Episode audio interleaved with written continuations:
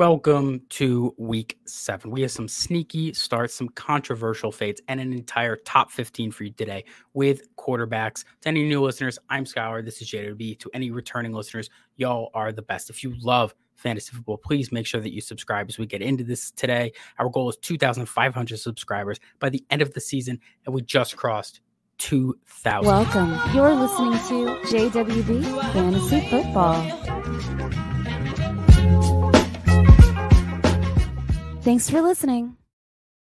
All right. So, as always, we will get into things with a little transparency, a FantasyPros accuracy competition update. I had my roughest week to date, but we are still in the top quarter. Some weeks I'll make a few calls uh, away from consensus, and this week a few injuries really hurt me. Overall, though, it was a week that needed improvement. So, let's see if we can get that into the weekly top 10 at some point in the coming weeks if you're looking for any take on a specific quarterback here, check out the chapter timestamps in the video. You will see them right below. If you're strictly one quarterback, you may want to skip ahead uh, to the chapter for quarterback 15. So we're going to start with a couple quick honorable mentions and our fade for the week. Now, onto those honorable mentions. So two quarterback flyers. The first one I got for you is Tyrod Taylor versus the Washington Commanders, who are 30th versus quarterbacks. Check out our Square, Scares, and Prayer show that I have with Tim every single week. Comes out on Friday mornings for my full take on Tyrod Taylor. Or check out our prayers clip.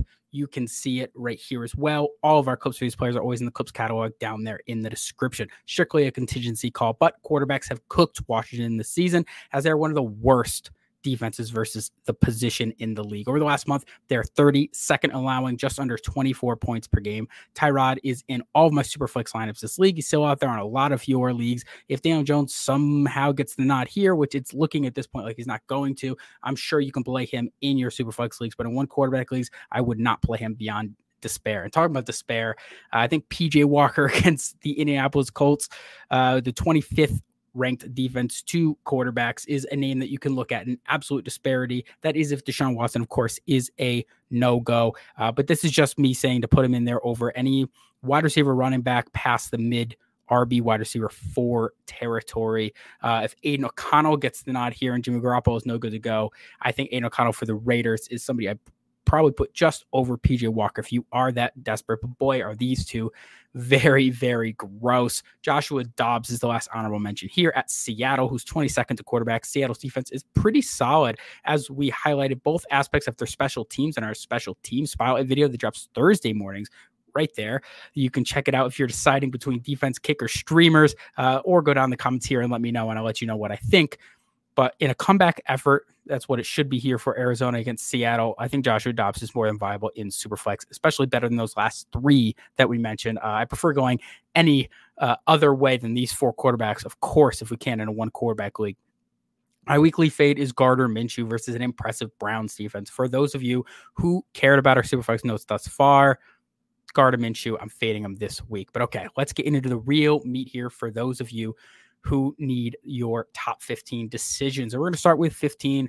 I had Trevor Lawrence here. He already went. He was going at the eighth ranked defense to quarterbacks. ECR had him at 14. So it's pretty much in line with consensus. The accuracy gap off what he gave us with an 18 point outing really shouldn't be that large. As came down to his sprained knee, I had my concerns. He ended up with a solid day. Uh, pregame, I was advising managers to consider contingencies, but those who stayed the course or had no choice in Superflex, I think it worked out. Kirk Cousins is who I currently have at quarterback 14 versus the third ranked San Francisco 49ers. ECR has him at 15. This is just a brutal matchup for Kirk Cousins. The 49ers may shut down the run game and lock up the quarterback in this one, but we have to hope for garbage time production for Kirk to have a good day, barring an upset. Cousins was not himself last week without Justin Jefferson. So we'll have to see over the next couple weeks how he recovers before I feel great about him in my lineups. Also, I don't I don't know what's going on in Minneapolis, but the fumbles they really got to clear up. Uh, it's been it's been ridiculous at this point, to be honest. Quarterback 13, Jared Goff at Baltimore, the uh, second defense here to quarterbacks. ECR has him at 13 as well. Goff's been fantastic this season. Uh, the three times I've faded Goff thus far, he's torched me, which includes his quarterback four finish in both weeks five and six. Now, Baltimore pa- defends the pass very well, not through pressure, but rather coverage. Quarterbacks have the second lowest yards per attempt in Baltimore and also the second least fantasy points versus uh, you know, versus when when people come up against here the Ravens. So I may pull Goff back a couple spots before kickoff, but it's solely matchup based. Goff is a great streamer. I'm just not convinced he will be in week seven. At quarterback 12, we have Russell Wilson versus Green Bay, the ninth ranked defense here. Two quarterbacks. Ideal streaming options start after Russ.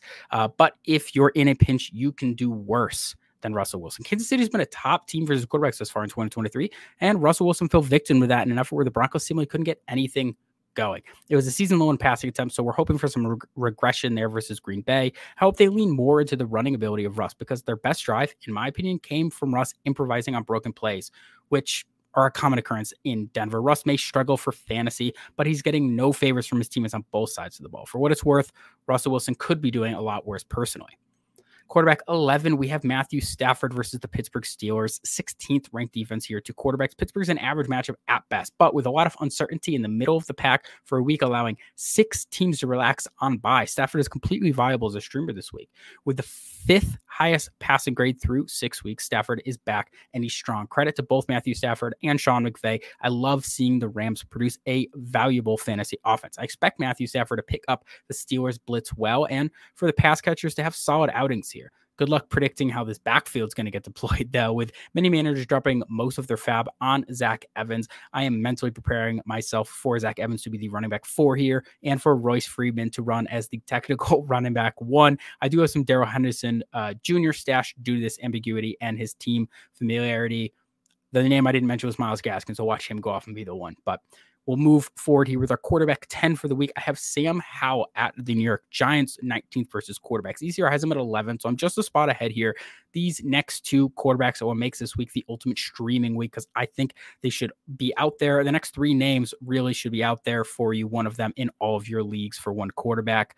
Uh, we have so not so great quarterbacks in great matchups. So that's what it's going on here for Sam Howell. It may not be pretty for Howell, who's been impressive, who has not been impressive as a real world NFL quarterback, but volume is king, and Sam Howell has been hammering back in the second half of games to give us very serviceable finishes facing a struggling Giants team. We like Sam Howell to put up another quarterback one finish. And we also like Terry McLaurin's odds to have him his highest weekly finish this season, just to put a name out there for you. And you know, Terry McLaurin loves playing against the Giants for some reason. Quarterback nine, Jordan Love at Denver, the 31st ranked defense. Two quarterbacks. I'm right in line with ECR here. As previously mentioned, we have an ideal streamer here with Jordan Love. Jordan Love gets the Denver Broncos 31st. Jordan Love may have scored no touchdowns last week, but the Broncos have conceded touchdowns to quarterbacks in every single matchup this season, except for Zach Wilson.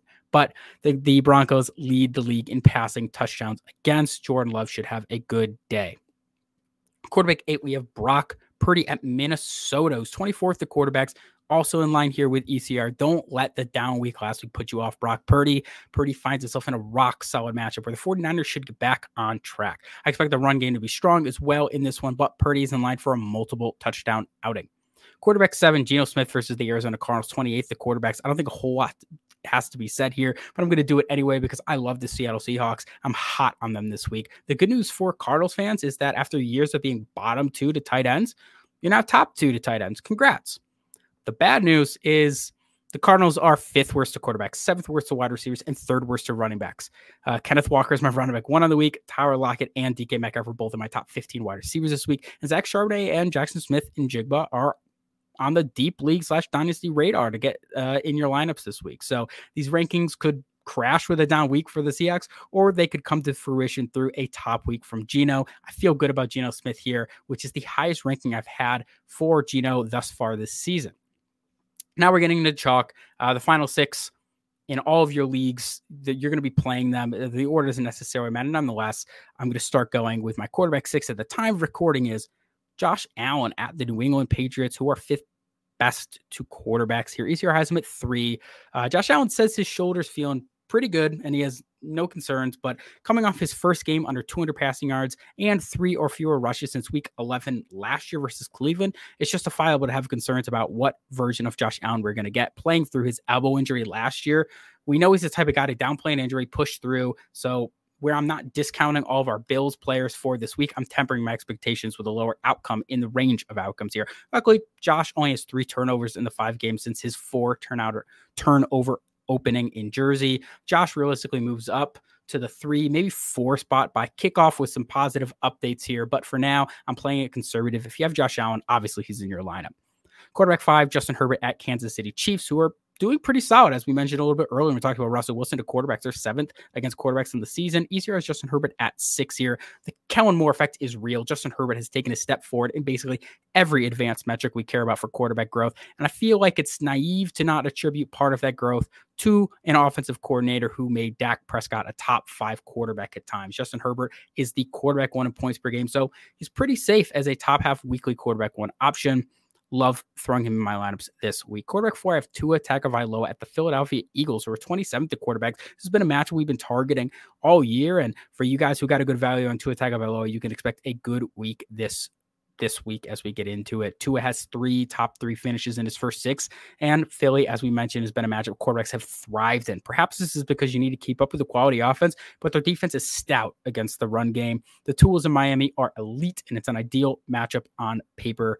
Fire up Tua in the highest projected game total of the week. My quarterback three, Lamar Jackson versus the Detroit Lions, who are middle of the pack, 15th versus quarterbacks. But as home favorites in what should be a close game, Lamar Jackson needs to lock in here, and I think he gets it done. Tennessee last week started a string of what should be a top five quarterback month here for Lamar Jackson, having the Cardinals and Seahawks in his next games after this one with four top nine finishes, including two top four finishes. Lamar has been great this season, both through the air and on the ground. Now, let's just hope the Ravens wide receivers aren't sticking their hands in popcorn bags before kickoff.